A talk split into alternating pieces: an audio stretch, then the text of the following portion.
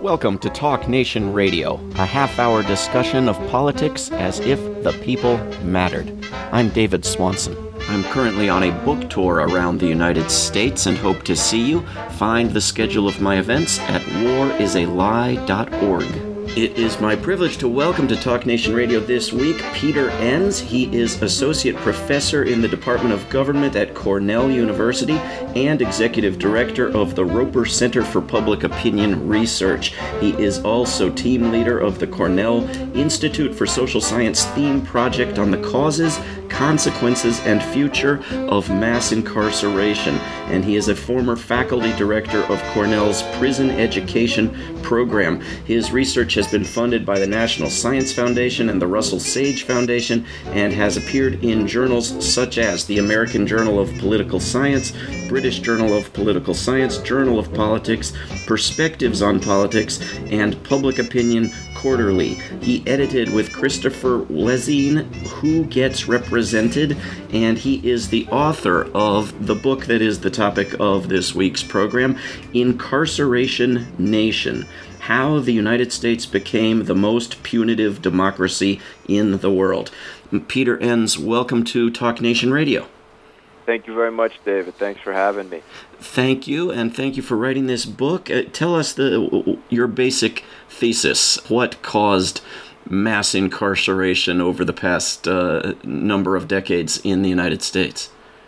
What I'm trying to draw attention to with this book is the important role of public opinion and specifically the public's punitiveness and how that's shifted over time. And when we think of the U.S. legal system, the criminal justice system, we often think or maybe have the ideal that it would be insulated or protected from the public's preferences. But when we look at the data and the record, public opinion and rising punitiveness through the 60s, 70s, 80s, and 90s has been a driving factor in the rise of mass incarceration in this country. Driving factor, so one factor among many, or really the decisive factor in creating this situation? My research shows the decisive factor. Now, politics, the political world, the criminal justice system, these, these are complex issues. So there's always going to be multiple things going on, and different forces can influence each other in different ways, and we could see back and forth type effects. But over and over again, we we know that political decisions, for example, how crime is punished, sentencing rates, mandatory minimum sentences, these were political choices that were made, and at both the state and the federal level. But what what we have to keep in mind is the reason for these pol- that the political decisions moved in a punitive direction was that our political leaders and the criminal justice system were following an increasingly punitive public and a growing public demand for being tough on crime. And the public opinion was following, in your understanding, media coverage, and media coverage was following reality in terms of increased crime rates? I mean, it sounds like a perfectly functioning democracy almost. Yeah, well, and with, with a few important caveats. And so one one aspect of this this democratic component of the system representing changing public opinion is it really raises the question of what is the role of public opinion? And we ended up with the highest incarceration rate in the world. So so that's uh, an important thing to reflect upon. The other thing is your characterization is exactly right. When the crime rate began going up in the 60s and then continued through the 70s and 80s and early 90s media covered crime more. So there is this link with media covering crime more, and then crime's been going down since the 90s, and media's covered crime less. So this overtime connection is exactly as we would expect. But the important caveat is media tends to portray crime in a very specific way. So we get over reporting on violent crime, and so the public tends to think there's much more violent crime committed than there is. Crimes that are committed by racial minorities tend to be uh, over-reported by media, both in newspaper and television. And then, of course, there's the common saying, "If it bleeds, it leads," and that there's there's an element of truth to that saying, and what that refers to is how again the types of crimes being covered and how media are covering the crime. So just because the media covers crime more when the crime rate increases and that translates into a, a, more punitive public. It doesn't always have to be that way. Media could choose to cover crime in different ways. So, if uh, U.S. television news broadcasts had covered crime during the, the 60s, 70s, 80s, and, and had covered uh, crime in relationship to gun proliferation, in relationship to slashed budgets for schools, in, in relationship to uh, poverty and, and other factors contributing to crime, the results might have been significantly different from the sort of context free, scary focus on the latest violent crimes by uh, non-white Americans. Uh, that's that's absolutely correct. Because when if the if these news stories were bringing up these points you mentioned and thinking of the causes of crime, of why crime rates increasing, what what policies are going to be the most cost effective in terms of addressing crime and reducing crime, we might expect a very different public response. But if it's focusing on the nature of crime and over reporting on violent crime, this is what leads to that natural public response of a demand for being tougher on crime, which turns out to be having the highest incarceration rate in the world, as the U.S. now does. That's incredibly expensive, and so most researchers, uh, most economists now are in agreement that it actually this is not even close to the most cost effective way to try to reduce crime in your book, you cite also possible uh, public response to not just crime coverage on news shows, but criminal dramas out of Hollywood on on television. Um, I mean, surely that is not a, a simple uh, reporting on reality, but very selective fictionalization of what's going on, and, and that's influencing uh, public opinion on on political solutions. Absolutely. This was something I was very interested in because as I was trying to understand why the public became more punitive, this is also a period where these television shows, crime dramas, are becoming impre- increasingly popular. And so, what I was able to do was get data from the Nielsen Corporation, who tracks how many people are viewing each shows, and I was able to find which type, how much of the viewing population was watching these crime dramas over time. And what's interesting is in the early period of rising public punitiveness, we actually see a, a decline in the viewership of these types of crime dramas, moving in opposite direction. And this is partly because of the short-lived family viewership hour, where there was an attempt to put different, more family-friendly programming in primetime viewing hours. So what this shows is the punitiveness appears to be following the news and the news coverage of the crime rate. But so the the driving factor was not the proliferation of these crime shows. But that doesn't mean there's zero effect. And in fact, there's some evidence of this reinforcing effect. As the public became more punitive, we saw more of these shows, but that might have had this reinforcing effect further contributing to public punitiveness. Now, what you try to argue, Peter Enns in, in your book uh, against uh, a common belief is that when public opinion developed in favor of more punitive incarceration policies, politicians followed that uh, as representatives in a government should, rather than the the politicians uh, imposing that idea on the public with their demagoguery. Uh, is is that right? And and how can you uh, how do you uh, substantiate that claim in your book? Sure.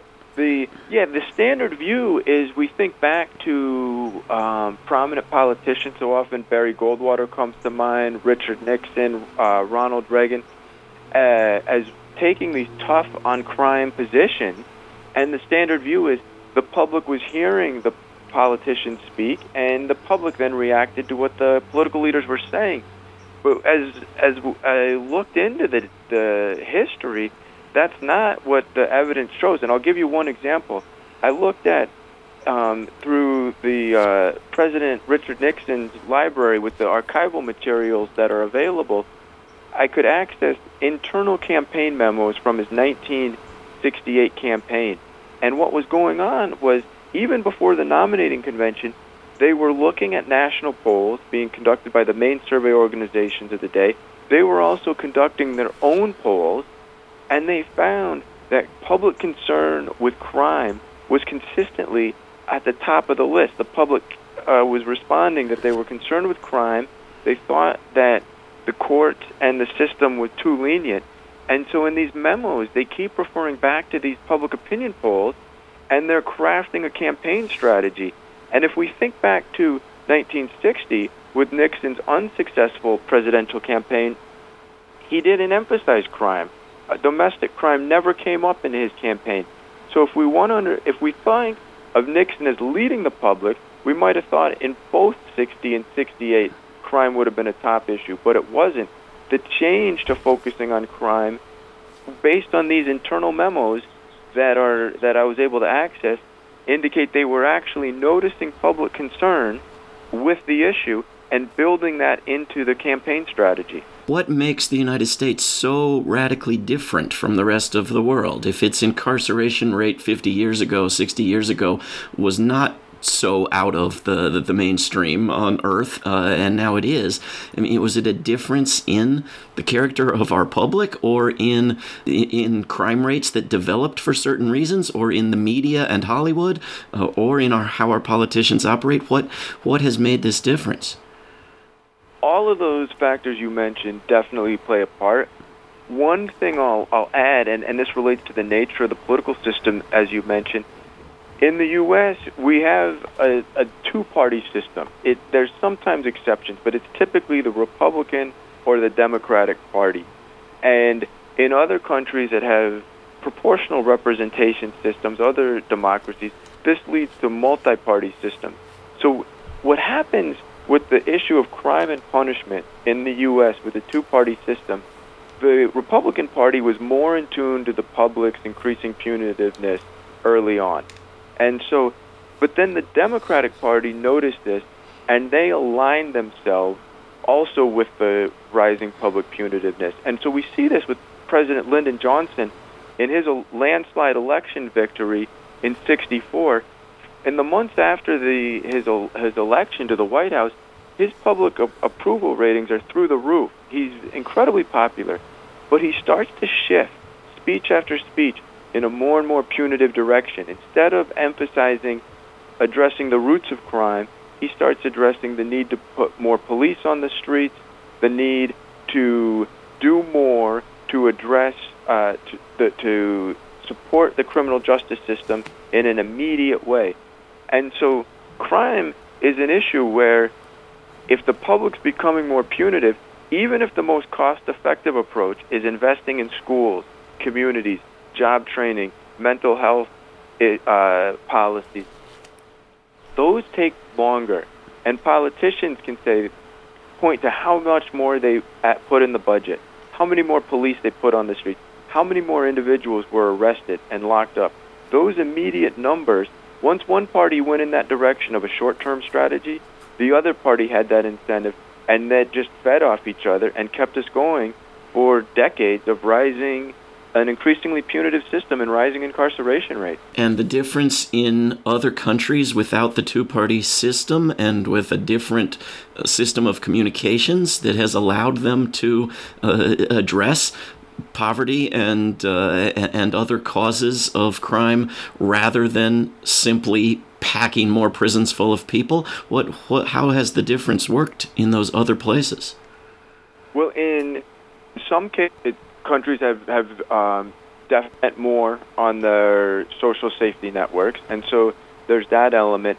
In the what I think often happens in a in a system like many European democracies that have multiple prominent parties, those parties can stick to their issues, and they're known for more narrow issues. So they stick to their issues uh, year after year, election after election, and in the U.S. context, you know, it's very interesting. We're in a very politically polarized environment where Democrats and Republicans are tend to be very far apart, uh, the political parties on most issues.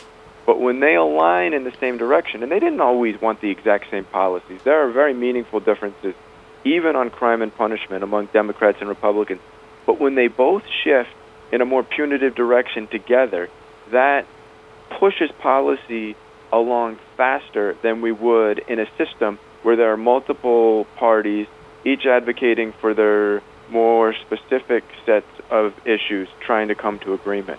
It seems like you're telling a story, though, for all its flaws, of really representative government in the United States uh, some decades gone by now, and and I wonder if you find that was true uh, in those years for other issues beyond uh, punitiveness and mass incarceration uh, because it, today and in recent decades, uh, it certainly on many, many issues does not look like the U.S. government responds to public opinion uh, in, in, any uh, consistent way. Uh, there have been studies looking at, you know, where public opinion is on polls on many issues and where the government is, uh, and finding no overlap. I mean, scholarly studies concluding that the U.S. government is an oligarchy you know, is this something that has has worsened uh, so that the government was properly responding to the public demand for mass incarceration and now is going to fail to properly respond to a public demand to undo mass incarceration uh, through you know the factors of funding from private insurance private uh, incarceration companies and, and all these other forms of, of corruption uh, or or is this issue is this issue different? Uh, I mean, was our government not very responsive on other issues even 50 years ago?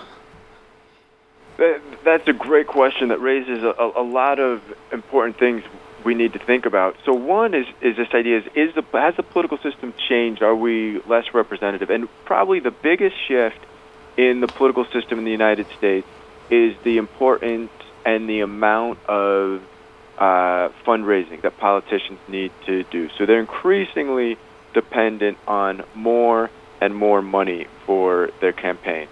So this is a big change in U.S. politics. At the same time, the public's been moving in a less punitive direction, and we see prominent members of both political parties, both on the Democratic side and Republican side, calling for the need for criminal justice reform. So it appears that even in this day and age, the politicians are noticing shifting public opinions and responding. And when I say shifting public opinions, that's really important because what I'm showing is that when public opinion moves in a certain way, as punitive, some responds in that same direction. Oftentimes, policymakers, politicians are doing what we want.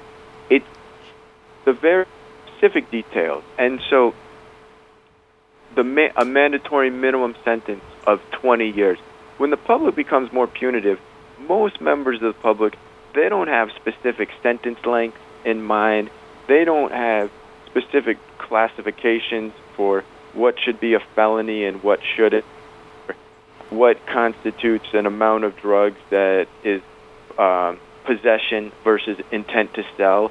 So these details, those often don't align with the, what the public's ideal view is because the public often doesn't have that level of specificity. We leave that to the policymakers. But when public opinion moves in a certain direction, the system tends to respond. But when we're talking about the implications for representation, there's been the consequences of the the justice system and mass incarceration, even if it was following the public. By many counts, it's hard to think of this as actually representing the public because the negative implications um, are massive in terms of the cost of maintaining the world's highest incarceration rate, but also the implications for those incarcerated, their families, their communities are overwhelming.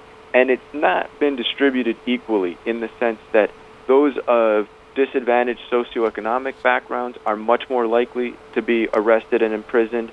Racial minorities are much more likely to be arrested and imprisoned. And so do, although it on the one hand, feels democratic. Public opinion changed and the system responded. When we focus on the outcomes and the consequences and the costs, from that perspective, it doesn't feel democratic at all. In fact, you cite in your introduction in your book uh, studies suggesting that mass incarceration can actually increase criminality rather than decreasing it. Uh, it, it. Given that possibility, is it is it the case that the public wants to punish somebody, whether they're guilty or not, so badly with such uh, irrational rage that they just don't care if it produces more crime? Or is it the case that the politicians, who perhaps know a little bit more uh, what's going on, uh, have that disregard for, for human welfare? Uh, or that, that everybody just doesn't know?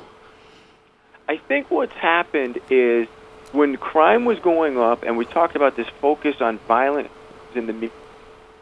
Crime and punishment is an incredibly complex issue, and it's really hard to know what the best policy is going to be.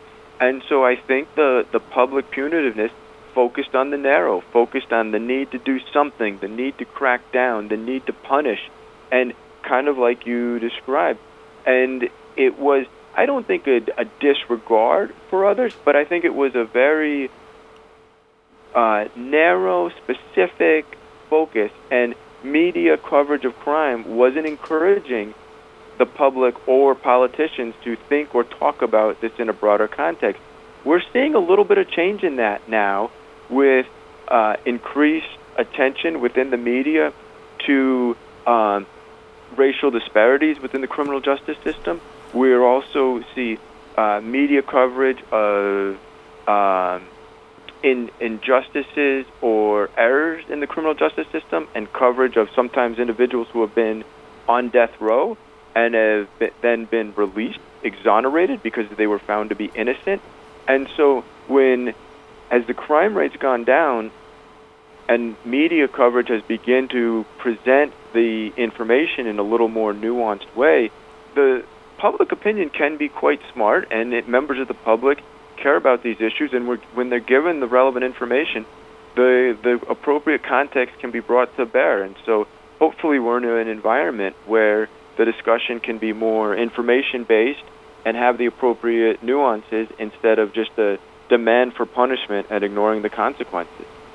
You know, during a, about the same years that you look at this growth in punitiveness in the U.S. public, the U.S. government has been marketing its overseas wars as punishment of international wrongdoers uh, and has normalized warfare to the point where a presidential candidate was asked some months back in a debate on television Are you willing to kill thousands of innocent children as part of your basic responsibilities as commander in chief? Uh, to the point where our current president has bragged about the seven nations uh, he's bombed, and I, I can't, I, I, can find hardly anyone who can even name them. Uh, it, it's become this sort of uh, accepted punitive counterproductive, uh, you know, war on terrorism that increases terrorism, and we don't care. We'll just do more of it. Have you ever looked at connections between this punitive attitude domestically uh, and U.S. foreign affairs, where in war making, the United States is as different from the rest of the world as it is in incarceration. That's a really interesting point, and I haven't looked at the overtime public attitudes toward war in this way. But I think the connections you're you're making make sense because it really relates to when media covers a issue in a in a very similar way, in a very focused way, it tends to drive and have a very strong influence for public opinion. When we get uh, more, if we if media covers, so again, an, an issue like how to decreasingly complicated international relations and how to best protect uh, a society from uh, potential foreign or external threats, or in a, in a world where terrorism is increasingly um, on the minds of people these are complex issues that require complex debate. And if we just get punchlines, headlines, that's going to lead to different public reactions and probably different political reactions than if we get more context, more discussion, and and more more research and investigation. Uh, we have just a few minutes left. I, thinking about the, the two party system and the possibility of our government actually representing us on this issue, uh, and the increasing uh, power of the presidency and obsession of the public with the presidency, you have uh, a candidate in Donald Trump who, to all appearances, wants to increase mass incarceration. Uh, you have a candidate in Hillary Clinton who talks about uh, opposing over mass incarceration as if she wants the just the right level of mass incarceration, uh, and and both of them widely despised by the U.S. public. I mean, their negative ratings through the roof. Uh, how can uh, if one of these individuals drives the agenda going forward, um, how will that represent uh, U.S. opinion shifting against mass incarceration? Sure.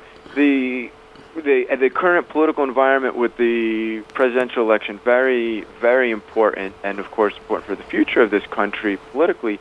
So I think one important point to remember and, and recognize is how much Hillary Clinton as a candidate has shifted her view from in 1994 when the crime bill when she supported the 1994 crime bill and it was signed by uh, President Bill Clinton. So that shift, although she uh, isn't calling for an end uh, for radical change, she's shifted dramatically, and that's consistent with the declining public punitiveness I've mentioned during this time period. So a big a big factor is how is the public's views toward crime and punishment going to continue in the future years? Will they continue to become less punitive? If the crime rate drops, we can expect that. If the crime rate goes up, it's going to depend how media covers crime. And you you mentioned um, Trump as a as a candidate, and Trump is is really uh, hard hard to understand. That's partly uh, you know uh, I'm a political scientist, and political scientists have have really struggled as I think media and, and a lot to understand. Nobody predicted Trump would have this much success, but it, we're still in the primaries. If Trump becomes the nominee, it would be uh, it, it's it's highly possible that if he's attempting to win the general election, he will look also to the shifting public attitude, and he will change his statements more to be more in line with the overall public as opposed to the primary voters who he's currently catering.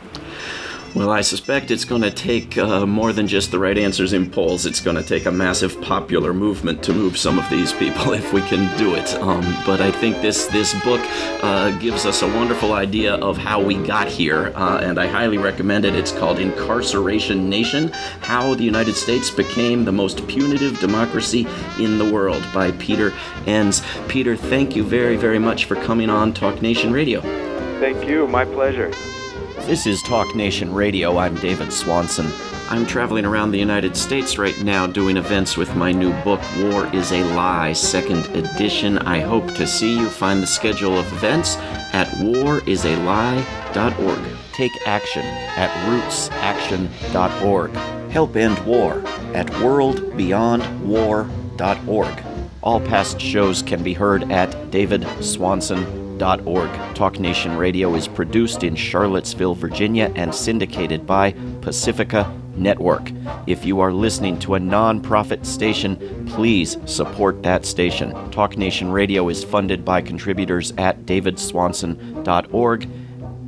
There is no way to peace. Peace is the way. Until next time.